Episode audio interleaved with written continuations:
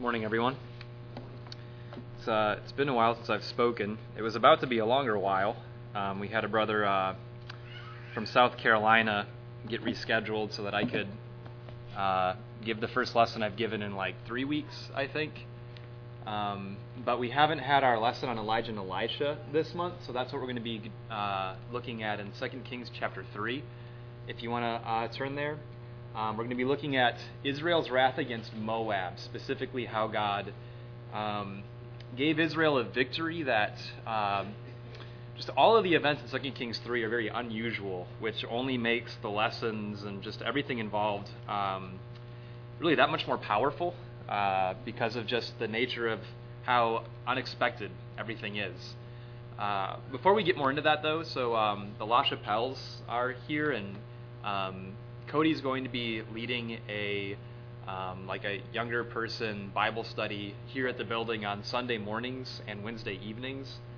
And uh, especially if, if you're not used to coming here for the Bible study period um, and you're of that age, um, we really want to just invest more into you and um, just want you to be aware that like we're, we're striving to make efforts to um, be involved. Uh, so Cody will be leading that that study if anyone's able to make it at that time. Um, so I'd encourage you to be uh, considering considering that. Um, so 2 Kings chapter 3, I'm going to do some front loading um, into the context just to kind of get us into the events a little bit more. Um, I haven't put up this slide in a while, but just remember that uh, all of these events really tie into promises that God had been progressively fulfilling since the time of Abraham. And really, you could trace them back farther, but Abraham really became the man where God really started making specific covenantal promises with that really thread through history leading to Jesus. The Exodus was about 430 years from the time of Abraham, and then the time to Solomon was about 450 more years. And then, really, where we are in 2 Kings 3 is about 80 years from the time of Solomon, approximately. So, may not be not may not be exact, but that's kind of the time frame we're looking at. And and obviously, the time frame that would um, be after this, the most significant event would be the destruction of the entire kingdom, both Israel and Judah. Eventually, Israel with Assyria and Babylon with Judah, and then the remnants would return, and that would be the the rebuilt Jerusalem that Jesus would eventually enter into. But there's in the time frame here, really God is teaching lessons of his glory that typify, that, that shadow Jesus and our relationship to the Lord in these ways that are just really incredible to pay attention to as we read these events, which in the first slide, you know, the, the main title of the series is The Gospel According to Elijah and Elisha. So we'll be making some of those connections this morning. But uh, just to kind of further front load a little bit more, so these are the territories of Israel in the north and uh, Judah in the south. Israel has had nine kings by now. Jehoram is the ninth. He's the son of Ahab, brother of Ahaziah. And Jehoram would have known about all of the events that happened in his brother's lifetime, the events of Elijah, Elijah ascending. Um, even though it was uh, on the other side of the Jordan, it was still a very well known public event. Elisha, we'll see, was known to be a prophet of God. He would have known about Mount Carmel. He would have known about the death of his father according to the word of the Lord, the judgments pronounced against his father. He would have known about the death of his brother that happened according to the word of the Lord. And you, you would imagine this is not a Gentile.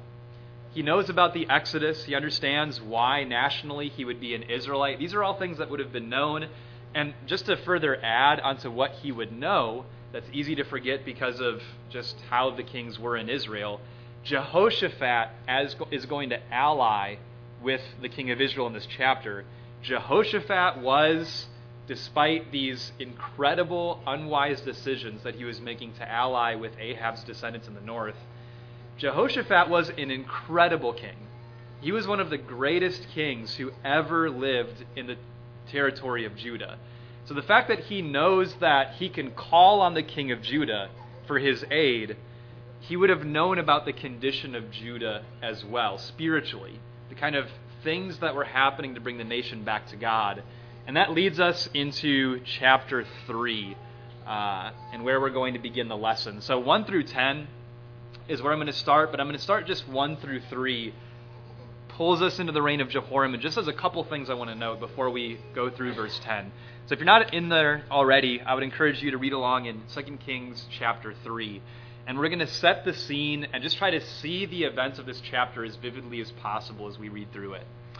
Uh, 1 through 3. Now Jehoram the son of Ahab became king over Israel at Samaria in the 18th year of Jehoshaphat king of Judah and reigned 12 years. He did evil in the sight of the Lord, though not like his father and his mother, for he put away the sacred pillar of Baal, which his father had made. Nevertheless, he clung to the sins of Jeroboam the son of Nebat, which he made Israel sin. He did not depart from them. Uh, look at the last verse of chapter 2. It'll be right above chapter 3, obviously. Where did Elisha end up remaining at the end of the events in chapter 2? Samaria. Notice at the beginning of chapter 3, Jehoram was king over Israel at Samaria. Elisha is in the same city as Jehoram, which is very interesting. Throughout Elisha's life, we're going to see that the prophets were living in a, in a much more free and liberated sense than they were in the times of Elijah. And they had a, a lot more respect in the time of uh, Elisha compared to the time of Elijah as well. So it's worth noting. Um, but verse 2 is fascinating. Jehoram put away the sacred pillar of Baal, which is a distinct step in the right direction. But that only makes verse 3 even more interesting. So he had the sense to put away the pillar to Baal, which is one of the idols that Ahab and Jezebel had brought to Israel, but he clung to the sins of Jeroboam, who was the first king after the split of the tribal territories, who installed calves at Bethel and Dan. The idea of clinging, um, I think, is important to understand because you really don't need to cling to something if your grip is not in danger of being pulled from it. Like if, if you're clinging to like something for safety, the reason you're clinging is because something is pulling you away from what is your source of safety. And in Deuteronomy, um, to make it more interesting, Deuteronomy chapter 13, verse 4, in Deuteronomy, over and over again, they're commanded to cling to the Lord. And it's in the context of things that could pull them away from serving God. So there's this sense of desperation there's a sense of, of safety and security, acknowledging that God is your security, and just being aware of the things that could pull your grip away from serving the Lord. And I think when you kind of put that together, I think the idea of verse 3 is Jehoram understood that he needed to put away these calf idols that Jeroboam had created, but refused to do it. That he had the sense to understand that that was the next step to take, but he would not let go. And I think the idea of clinging to something is again, it's your source of power, it's your source of security or safety. And remember, Jeroboam installed those idols because he said that if those idols weren't made, the potential would be that the people of Israel would go to Judah and give their loyalty to Judah instead, right? So those idols became a, a sense of like power and security for the kings of Israel, and even later Jehu who at first seems like a good king, just follows right along, and no king ever ends up destroying these idols that were the bane of Israel's existence. And Jehoram was no different. Now, I think there's, there's consequences of his refusal to obliterate those idols that we'll see throughout this chapter. So keep that, just keep that in mind. We'll read verses 4 through 10. Now Mesha, king of Moab was a sheep breeder and used to pay the king of Israel 100,000 lambs and the wool of 100,000 rams. But when Ahab died, the king of Moab rebelled against the king of Israel. And King Jehoram went out to Samaria at that time, went out of Samaria, rather, at that time, and mustered all Israel. Then he went and sent word to Jehoshaphat, the king of Judah, saying, The king of Moab has rebelled against me. Will you go with me to fight against Moab? And he said, I will go up. I am as you are, my people is your people, my horsemen is your horses. He said, Which way shall we go up? And he answered, The way of the wilderness of Edom. So the king of Israel went out with the king of Judah and the king of Edom, and they made a circuit of seven days' journey, and there was no water for the army or for the cattle that followed them. Then the king of Israel said, Alas, for the Lord has called these three kings to give them into the hand of Moab. Stop there. Uh, 1 Kings 22. Ahab wants to go to battle against Jabesh Gilead. The Syrians were pushing in and were taking territory that did actually belong to Israel. And Ahab actually did something very similar. He called Jehoshaphat to give him aid, and foolishly, Jehoshaphat actually came and helped him. And even after a prophet said that Ahab was going to die in battle, and then after Ahab hearing that chooses to disguise himself, he tells Jehoshaphat, just you put on your royal garments, I'm going to disguise myself. And like Jehoshaphat still goes to battle, and they're about to kill him, but then God intercedes um, in the Chronicles account. So just really foolish, and obviously was not wise. And yet, in verse 7, Jehoshaphat literally does the same thing and makes the exact same promise, which has an equal amount of foolishness, if not more so, because there's already evidence that helping the kings of Israel was not pleasing to the Lord already, right? So it's just it's very strange, you know, that Jehoshaphat is such a good king otherwise, but then you have these very unusual commitments that he makes to help God's enemies. Just worth worth noting. As it goes on um, into the account, they have the king of Edom with them, and they go through the territory of Edom. And I just want to show that on the map here. That um, see, I have like a red dotted thing that I can point up there. So uh, they would have traveled south through Judah, which to travel through Judah, again, they would have seen the renovations that Jehoshaphat had been making and the prosperity of the nation. They go through the, t- the territory of Edom. The idea is they're coming from the south and traveling north to then invade Moab. Um, and isn't it interesting with just the effort and the work, the mustering of forces? Can you imagine if Jehoram would have understood the damage that the idols were causing to his nation, how the idols were actually the reason why he could not have success as a king, can you imagine if he had invested this much effort to obliterate the idols of Israel? You know, it's amazing that the kings have so much passion, so much fury when something more clearly in a self serving kind of way is lost. But when it comes to the things that God keeps pointing out are perpetual thorns in the side of the success of the nation, there is no effort made at all toward those things, right? So I will say though, 200,000 like lambs and rams worth of stuff is a lot, right? But again, what the Lord was providing was literally everything that they had as a nation, right? So Israel is hypocritically enraged against Moab instead of being willing to investigate their own sin. And just due to a lack of wisdom in verse 9, they end up making the seven day journey and there's no water for them. And I think it's interesting, sorry, going back to um, the folly of the situation. In verse 10, who does the king of Israel blame for his own foolishness? Like, he doesn't admit his own mistake, he doesn't humble himself he blames God. And this is one of the principles we're going to return back to at the end of the lesson. Self perceived, self created needs give so much opportunity for blinded bitterness, especially against the Lord. We're going to return back to that at the end of the lesson. But instead of humbling himself for his own foolishness and taking responsibility for his decision, it's God's fault.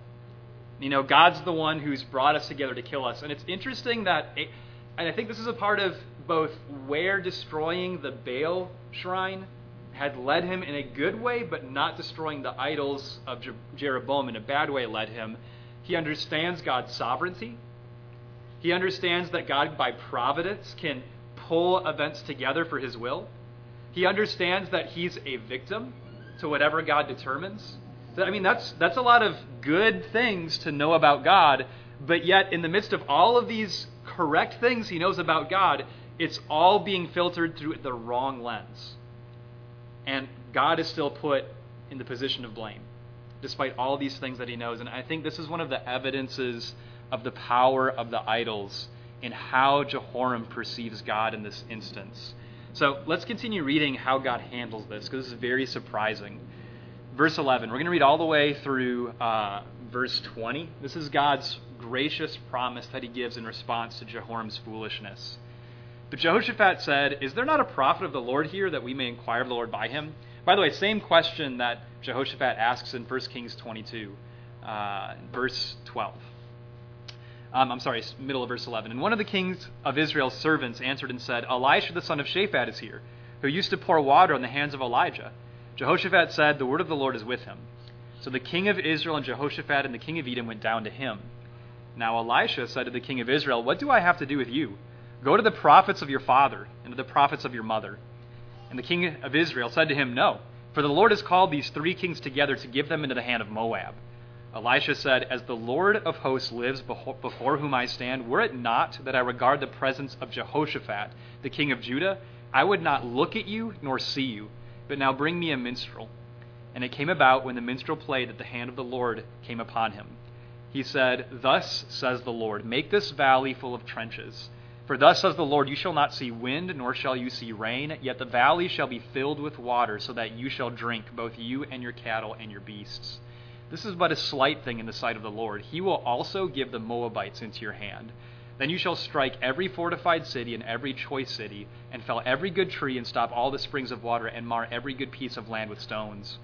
It happened in the morning, about the time of the offering of, sac- of the sacrifice, of offering the sacrifice, that behold, water came by the way of Eden, or Edom, and the country was filled with water. That does not turn out how I would expect. This is really similar, by the way, to 1 Kings 20. It, it really is almost like Jehoram is reliving graciousness given to Ahab, both in the alliance with Jehoshaphat, but in 1 Kings 20, Ahab goes to battle against the Arameans, and God just, for no reason besides his own grace, gives him victory twice.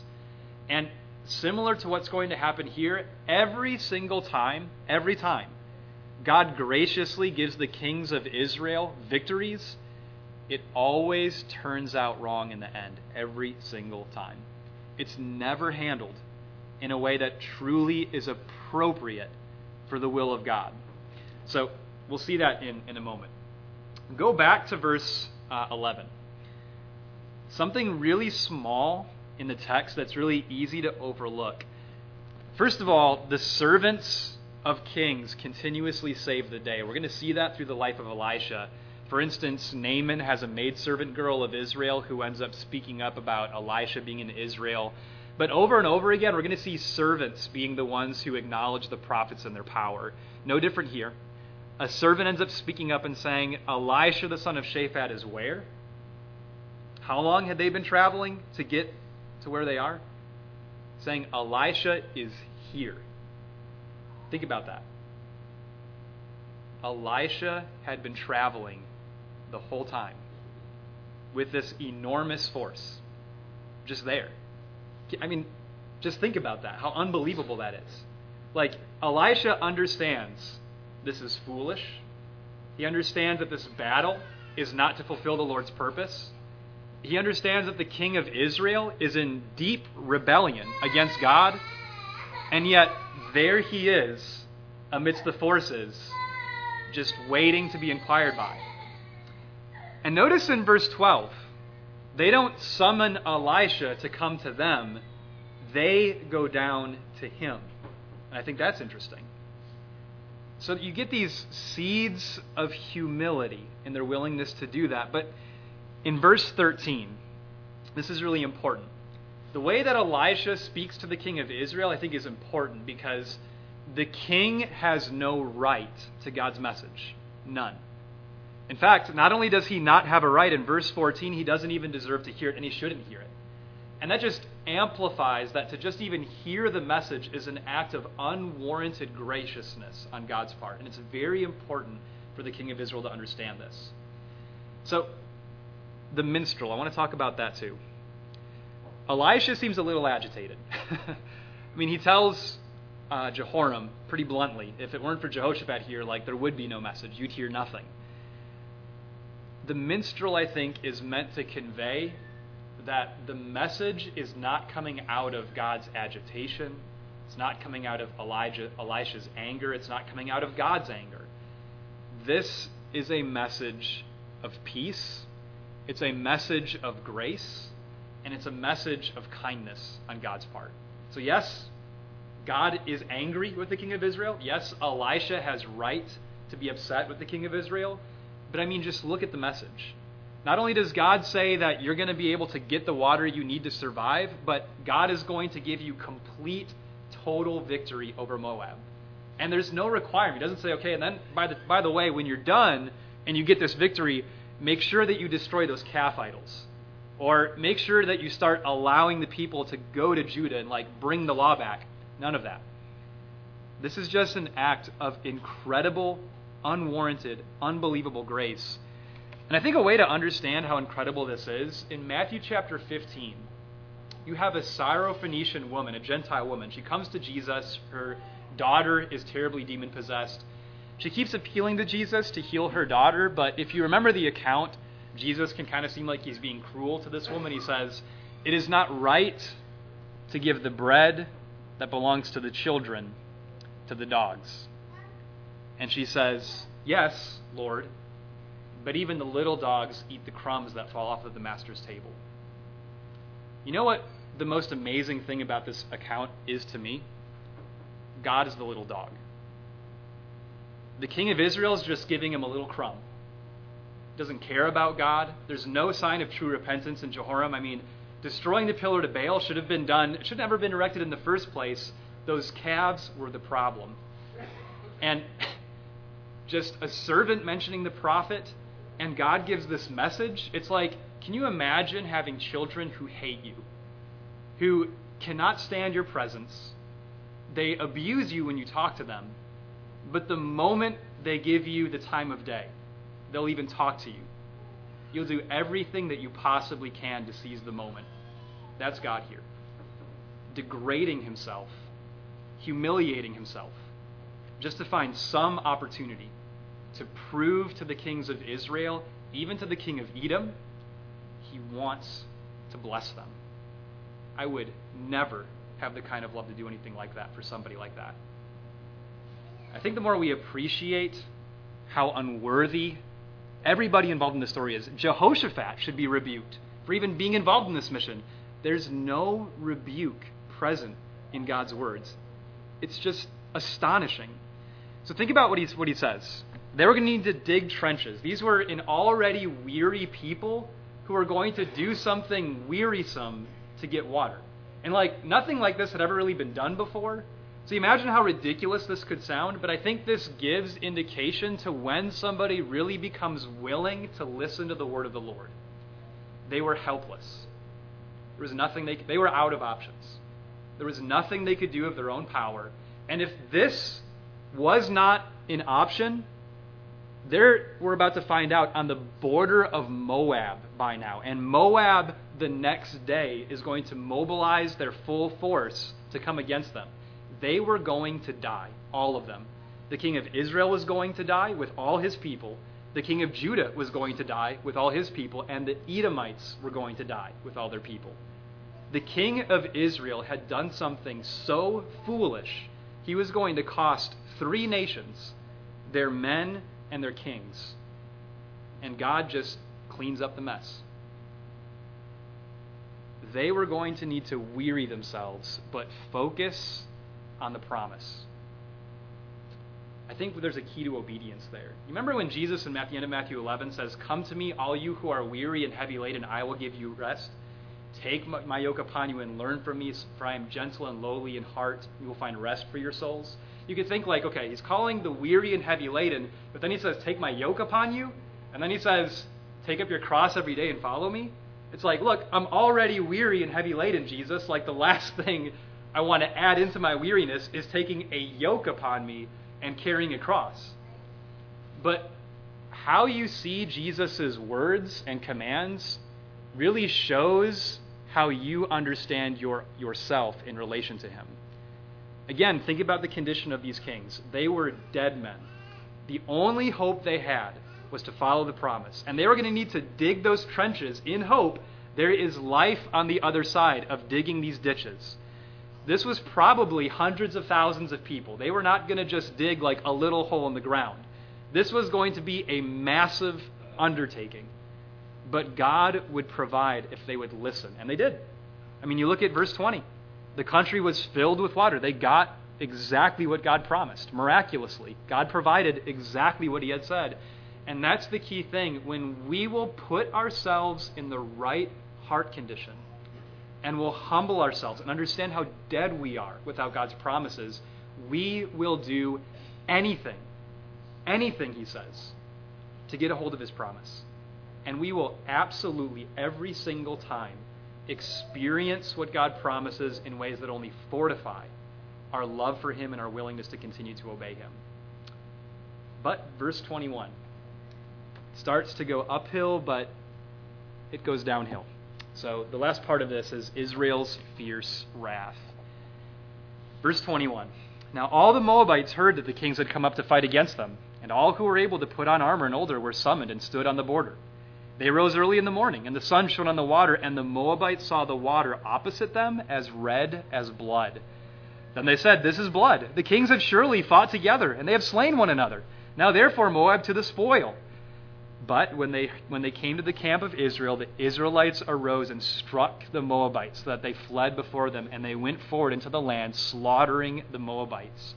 Thus they, they destroyed the cities, and each one threw a stone on every piece of good land and filled it. So they stopped all the springs of water and felled all the good trees, until in Kir Hareseth only they left its stones. However, the slingers went about and struck it. When the king of Moab saw that the battle was too fierce for him, he took with him 700 men who drew swords to break through to the king of Edom, but they could not. Then he took his oldest son, who was to reign in his place, and offered him as a burnt offering on the wall. And there came great wrath against Israel, and they departed from him and returned to their own land. So, one, one of the really interesting things about this, I just want to put this into your mind. Just think about this in a type sense what I, what I mean by that is think about how this could relate to New Testament truth. The thing that God had given Israel for salvation, to restore them to life, what God had given them miraculously, what did not come of them, what was their salvation, was the, was the very thing that was the death of their enemies. So for them, what was for life was for the Moabites for death. And in fact, it lured them into their defeat. And I think within that, you have the story of the cross.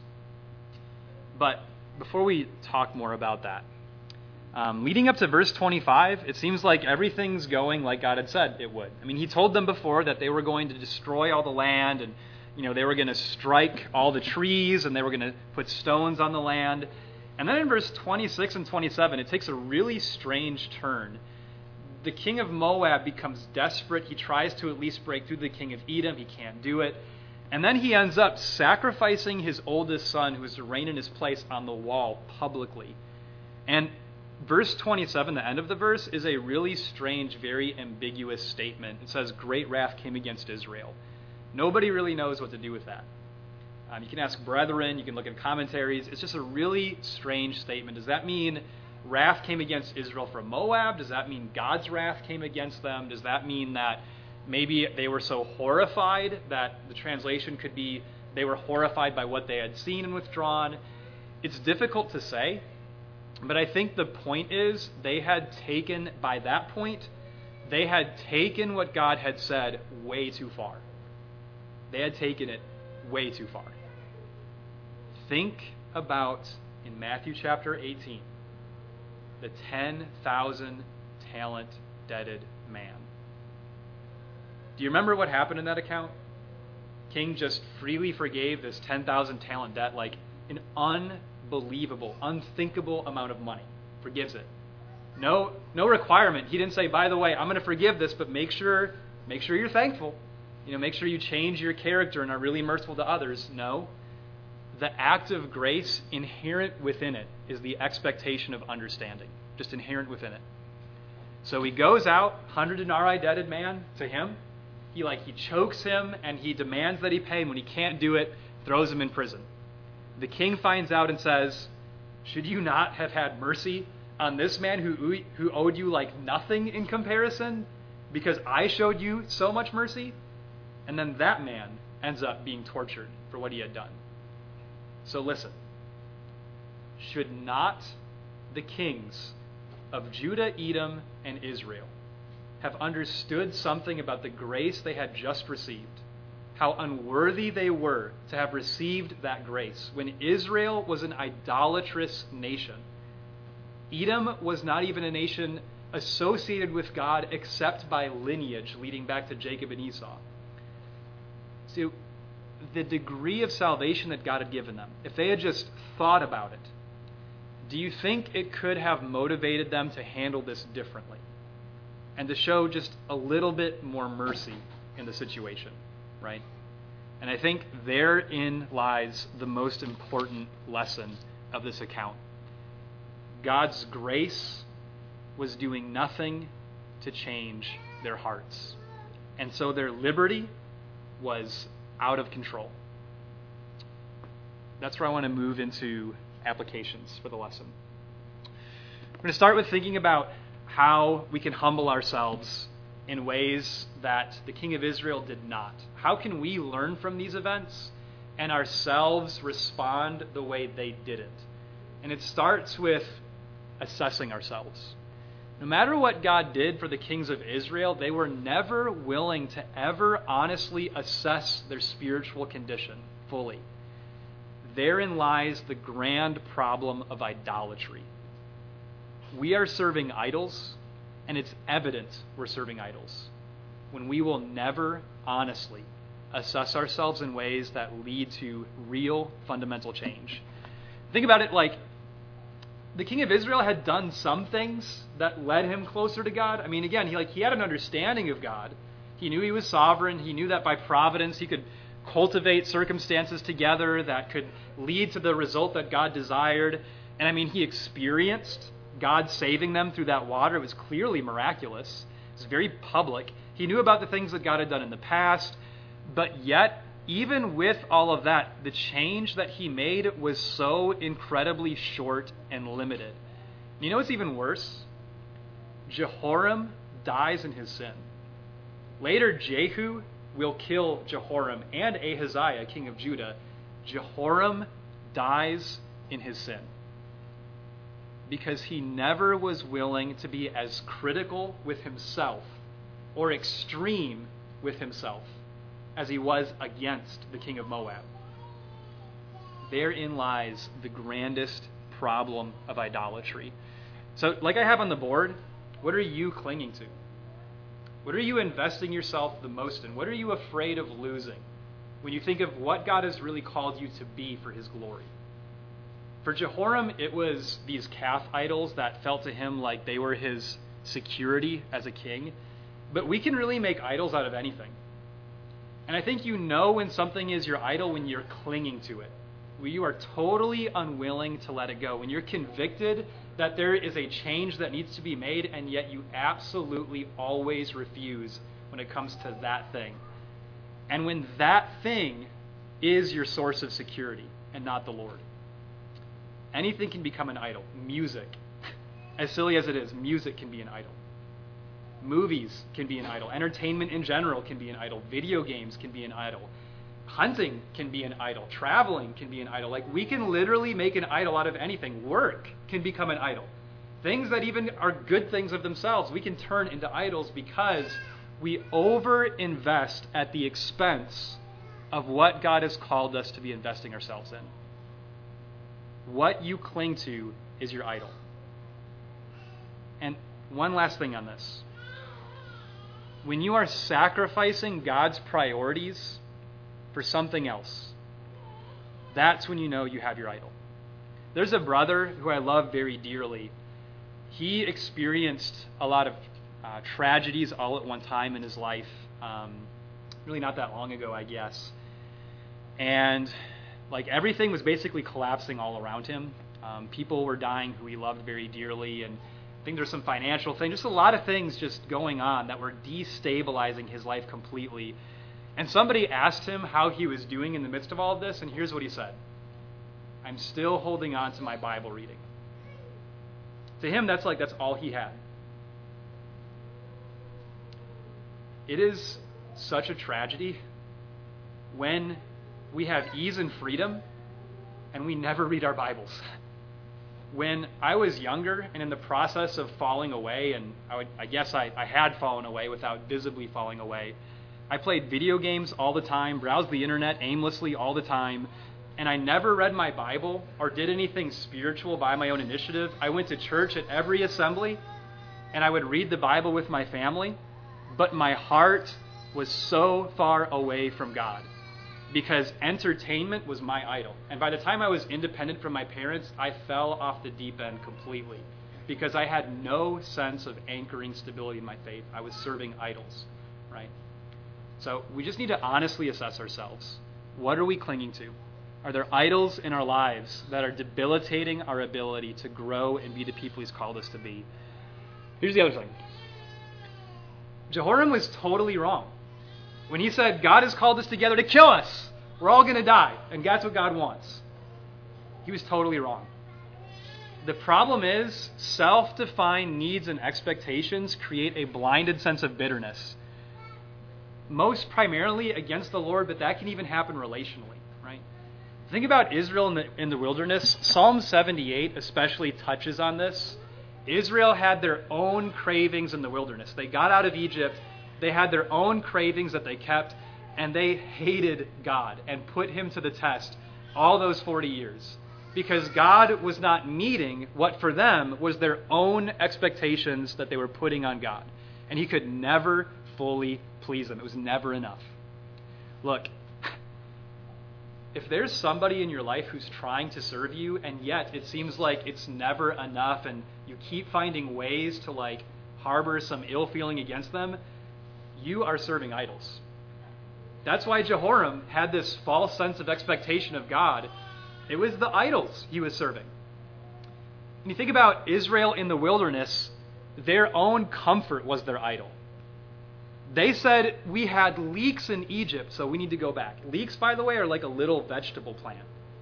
And God called Egypt an iron furnace. Can you imagine if there was a furnace of iron and you thought, well, I mean, if there's vegetables in there, I'll jump in. I mean, it's madness, right? But that's the thing is idolatry blinds us to what we have, to what God is doing, who God is, the glory of his character, all his generosity, and then it's like it's never enough. We can never be motivated to really serve him or love him or please him or honor him or sacrifice for him because if God would just do so much more for me, maybe then I'll be motivated, right? We've got to be careful about our own sense of independent judgment. Turn to James chapter 4. I'll just read you one passage on this. James chapter 4. Uh, James 4, 11 and 12, it says, Do not speak against one another, brethren. He who speaks against a brother or judges his brother speaks against the law and judges the law. But if you judge the law, you are not a doer of the law, but a judge of it. There is only one lawgiver and judge, and the one who is able to serve, save, and destroy. But who are you to judge your neighbor? Accounts like this, I think, are meant to rip us out of thinking that we are good judges of anything. Like, a part of humbling ourselves is realizing I do not have the sense or wisdom to be a judge of anything or anybody. I have got to let God be the judge of all things. I've got to totally recalibrate my view of everything and let God redefine everything in my life. Because Jehoram was totally wrong, 100%. And his view of God did not even change when God gave him miraculous victory. We've got to let go of self defined needs and expectations, our own sense of judgment. And finally, I think one of the most important ways that we must humble ourselves in God's grace is letting God's grace guide and control our liberty. Turn to 1 Peter chapter 2. Um, so, this point is related to the fact that when God gave Israel the liberty to win this battle, they took that liberty way too far. There was no sense of boundary or control or any sense of remembering what God had just done for them and how unworthy they were, how helpless they were, and yet how God had shown them so much mercy. Look at 1 Peter 2, verse 16. Act as free men, but do not use your freedom as a covering for evil, but use it as bond slaves of God. Honor all people, love the brotherhood, fear God, honor the king. You know what's in evidence of idols in your life? God's grace does nothing to touch your sense of liberty. Verse 16. All around this, Peter is saturating the reader with the knowledge of God's grace. Salvation, a new identity, a redeemed purpose, the value of Jesus being given to take us to God. 21 through the end of the chapter, he talks about Jesus' suffering being an example for us, an evidence of idolatry, and that we need to repent and humble ourselves. God's grace is not leading me to be a bondslave willingly. I'm taking my freedom and I'm guiding it by my own judgment.